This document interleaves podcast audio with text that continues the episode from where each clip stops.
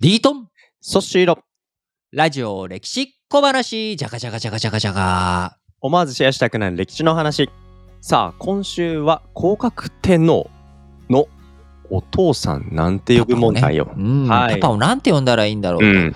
本来であればね、降格天皇のパパが、うそのん。まんま天皇になってくれてたら、ややこしくないんだけれども、はい。あの、前回話した通り、その、先の天皇の娘さんがいたと。息子さんはいなかったけど、うん。娘さんがいたんで、その娘さんと結婚して、えーくれる人を、結婚できる人を天皇にしようっていうことで、降格天皇のパパじゃなくて、降格天皇の兄貴でもなく、うん。降格天皇が天皇になるという流れになって、まあ、それ自体はね、あのー娘っ子さんと結婚ができて、よかっうんたよかったなんだはい。けども、うん。パパが天皇になってないから、俺パパのことどうやんだらいいのっていう、こういった悩みが降格天皇、はい生じてしまったわけですと。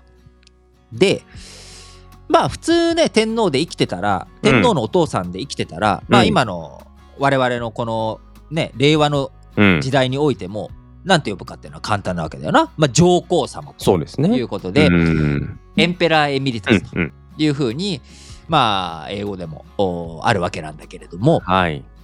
これが、はい。降格天皇のパパっていうのは天皇になってないから、うん。確か英語で考えると分かりやすいよね。エンペラーじゃなかった人がエンペラーエミリタス。でも、うん。まあでも英語で考えるといいのか。名誉天皇だから、うん。まあ、上皇。おーうん、まあなんかね、やっぱりど、なんて呼んだらいいのかっていうのが一筋縄ではいかない。はいはいはい。、で、でも降格天皇は、うん。あまあやっぱりパパに上皇という地位、身分、はい。尊号、うん。っていうものをはいはいはい。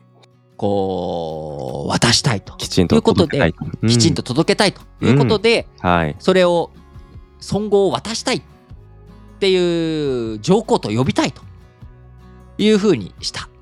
で実際にはい。洗礼こうやっぱりね朝廷とか、はいまあ、お役所の最たるものじゃうないんでうすんか。。まあ過去に一番事例があるか。あるかどう大か事ですよ。うん。大事ということで、はい2人いるんだよね、はいおお。い、うことで過去に。うんでこの2人事例があるんだから俺のお父さんだってうん。天皇の、はいおーについてなくてもうん。上皇うんを送っていいじゃないか、はいはいはい。なんか悪いことあるっていう感じで。なんか悪いことあるということでと。うん。天皇自分の,、ねはいあの朝廷朝議軍議を開いてうんうん。あの軍神を集めてねみんな、はい。で苦行うん貴族たちの40人中35人が、はいはいはい OK うんこうれんも。洗礼があるんだからと、はいもった全く問題ないということで行くぜと、はいあー親父に、えー自分のパパにね上皇って尊号渡すぜって降格天皇決めたんだけれどもはい。けども。時のはい。江戸幕府はい。時代はですねうん松平定信という人がこう老中をやってた時代なんではすね。いはいはい。結構なんか改革に、あの時代ちょっとうううるさかったというかね。松厳し平かった定信っていう人はあのー徳川吉宗のはい。孫はいはいはい。なんですよな。うんうん。徳川吉宗八代将軍暴れん坊将軍、吉宗の、まあこのおお孫として松平定信いるわけですけれどもまあわりかしどちらかというとガチガチ派というかねあのー規則規則規則ですみたいなまあ僕的には風紀委員的なね印象イメージ が強いうんうん人物であるんだけれども、この松平定信という人はい。がいやいやと待ちなさいとはい。ダメですよと天皇のお父さんっていうのは天皇になってない以上はうん上皇とは呼べないと、おう天皇のお父さんだから上皇じゃなくて、はいはいはあい。くまでもうん。先の天皇、うん天皇位に就いた人だから上皇と呼ぶのであるとはい。えでも2つ事例ありますよと過去うにんうん。い決うしてこと、初めてじゃないですよと。決して初めてじゃないとなんうでん過去に2つあるのにとうん。いうことを言うわけですね、はいはい。天皇側はうんうん。それに対して松平さんのはい。その2つの事例というのははい。鎌倉時代の上級の乱上級の乱1221年にね、あのー鳥羽上皇が、うん。まあ、えー幕府と争いになっうん。ていう大混乱を起こした時代、はい。そしてもう一つの事例というのは南北朝の戦いということで、うんうんうん。武家と武士幕府とはい。朝廷がうん相争った時の事例であるとうん。これは今の平和な事例はい。にこういうその逸脱したいやうん。天下が乱れてる時にははい乱れた洗礼というものが生まれると、それはあくまでも乱れている時代のものであり今この平和な江戸時代において風波が立つようなそういうことをやってはいけないっうん。ていうふうに彼はまあ論破しちゃったわけですよ。なるほど。なんか確かにっていうふうに思いそうですけど、でも広角天皇もそれ、やすやすと受け入れたわけじゃないんですかね。ここははねここあのー難しいところでまああのー結果的にやっぱり降格天皇ははこれをあかんなと、お諦めたあですそうよなんですね。た、だ諦めてしぶしぶねうんうんうん、しぶしぶそのこうあかんかということでうん諦めた代わりに、はい。えー松平定信の方もね、まあ、あんまりそその、やりすぎるのも良くないうんうん、で、名分的なそういう尊号とかを渡す渡さないっていうのは妥協がはい、幕府としてはできないけれども、うんうんうん。経済的な面では大丈夫だよっていうことでその降格天皇のパパ、うんうんうん。えーこうに対して待遇改善待遇改善ね。待遇改善、うんうんうんちょっとこの費用面でねいろいろとはい待遇を改善しようということで、まあ1万石以上が大名じゃないうんうんうん。でその1000石うんうん。 10分の1 10 1000分の石1。うんうん。戦国を加増する増やすとほうはい待遇を良くするっていうことでもともと戦国しかなかったからうんうん。戦国追加ってことは、まあ、2倍にしますというようなね、まあ、こういったことでうん一旦収なるほ束まあその身分的な序列関係では親王のまんまうん。なんだけれども、まあ待遇的にはまあだいぶ良くなったと、うん。一戦国が二戦国ぐらいになってるわけなんだけうど、んうんということで、まあ、降格天皇も矛をうん。うん。収めたと。はい。いうことなんだけどこれねはい。面白いことにうん。ちょうど朝廷で天皇のパパを何て呼ぼうかっていうことで困ってたのと同じように、はい。今度はい。江戸幕はい府、はいはいはい。幕府の方もうんうん。将軍のお父さんを何て呼ぼうか問題があったわけ同時期に 同時期になんかこれは面白いな。そうなぜなら、その当時の将軍っていうのは11代将軍徳川家斉なんだよはいはい。家斉のお父さんはうん。将軍じゃなかったの 出た。まさかそうなんじゃないかと思ってましたけど。そうあのーうん家斉っていうのはうん。徳川吉宗のひ孫はいはいはい。なのねひ孫で徳川吉宗のはい。将軍を継がなかった家系うんうんうん。のひ孫なの よ、はいはい はい。似てる。一橋家のはい。子孫なの ねなのでうんうんお父さん将軍になってないのはいはいはい。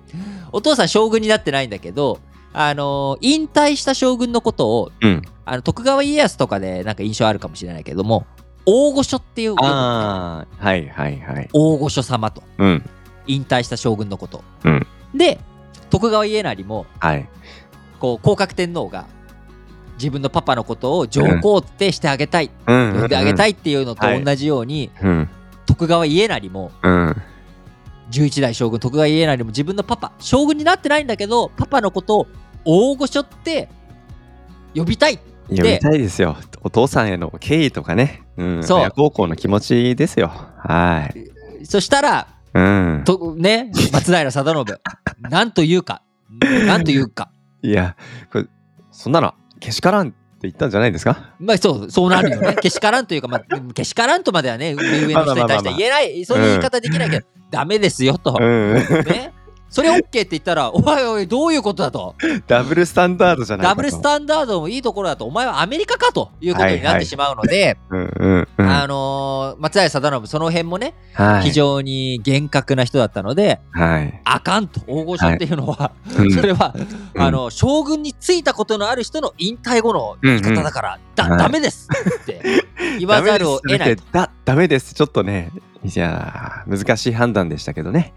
そういうるほこどとになってしまったということで、松平定信という人は結構知名度高いんだけれども、うんうん実際に老中やってたのははい6、7年という短い期間だったのは、このうん大御所就任問題で、あーあーああのー徳川家成の将軍のね、不況を買ってしまって、ーなるほど。その、早めにクビになってしまっうたんとうんうん。いうところもあるので、やっぱりこう、難しさっていうのはね、うんうん何でもその理屈っていうものを通すと、はいはい。あの、ダブルスタンダードが起きるっていうことは、うんまあ、いつの時代、いつの世もね、まあうん起こりうるということで、はい。こう、人間社会っていうのは、はなかなか筋道をね、綺麗にうんうん筋を通すということが難しいはい。わけですけれども、うんまあ、あのこの、孫号一件、はい。結末最後どうなったかというとですね、うん降格天皇が生きてるうちには、はい。降格天皇のパパは天皇ということにならなかったんですが、うん明治維新後のうん。ほう。 1884年、はい。もう時代は明治の17年です。うんうん。この1884年になんと、降格天皇のパパ、うん。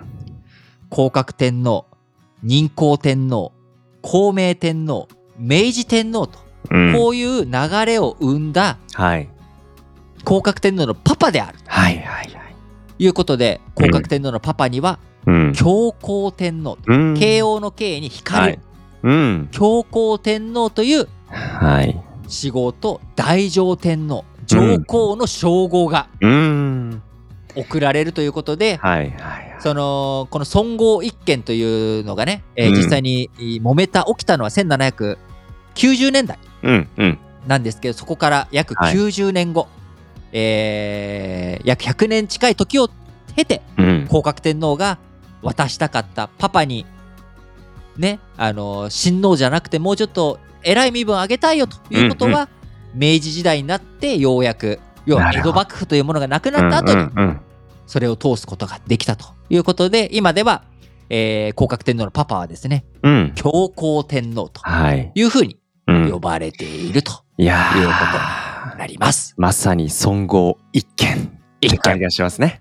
はい、うん100年の時代を超えてということで。まあ、なので、まあ、こういったね、問題があるので、現代においても、うんうん。あのー今の天皇陛下、成人天皇陛下の後、直接悠仁親王に、次の世代に渡したらいいじゃないかうんうん。なんで弟の秋篠宮殿下にね、わざわざ、はいわ渡すんだと。で、うん秋篠宮殿下も、いや、俺、天皇になる、ね、教育なんて受けてないよっていうのがあるんだけれども、まさにこの孫号一見の問題があったので、うんうん。いややっぱりその天皇のパパは、天皇をやってもらうというのが、んんはい。やっぱり筋道通すのが楽になるとなるほど。いうことにるなるので、ほど。うんうんうんあのーやっぱり秋篠宮殿下には天皇になっていただいて、うんなる人、天皇の後にね、うんうん。天皇になっていただいて、その後、天皇として自分の息子 に天皇位を継がせると。うんいうのが一番、まあ、やっぱり波風立たないんだなということをはい。理解させてくれるお話だったかなと思います。よくわかりました。はい。ということで、ここまでのお相手は、私、リートンと、そしてでした。バイバイ。バイバイ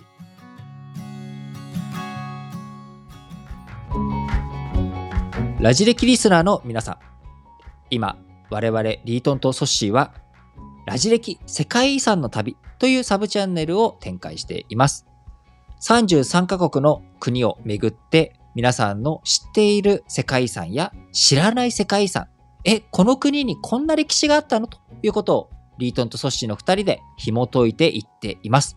ぜひ、ラジ歴世界遺産の旅、こちらの方も聞いていただければと思います。各ポッドキャストでラジ歴世界遺産の旅で検索していただくと、青色のサムネイルが出てくると思いますので、そちらの方からぜひ聞いていただければと思います。えー順次、えー週に一遍ずつプラスアルファあーできるようにですね、今公開を進めていっており、なんとかこの2023年中には世界遺産旅を終えて日本に帰ってきたいな皆さんそれではお楽しみに